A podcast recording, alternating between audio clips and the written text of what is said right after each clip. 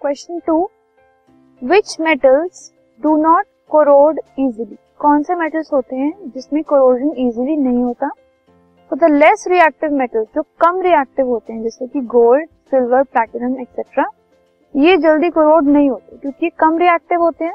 तो जो atmospheric oxygen होती है, उससे रिएक्ट करने में टाइम लगाते हैं, या तो होते ही नहीं, या फिर टाइम लगाते हैं।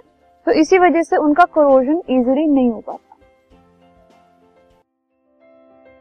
This podcast is brought you by Hubhopper शिक्षा अभियान अगर आपको ये पॉडकास्ट पसंद आया तो प्लीज़ लाइक शेयर और सब्सक्राइब करें और वीडियो क्लासेस के लिए शिक्षा अभियान के यूट्यूब चैनल पर जाएँ।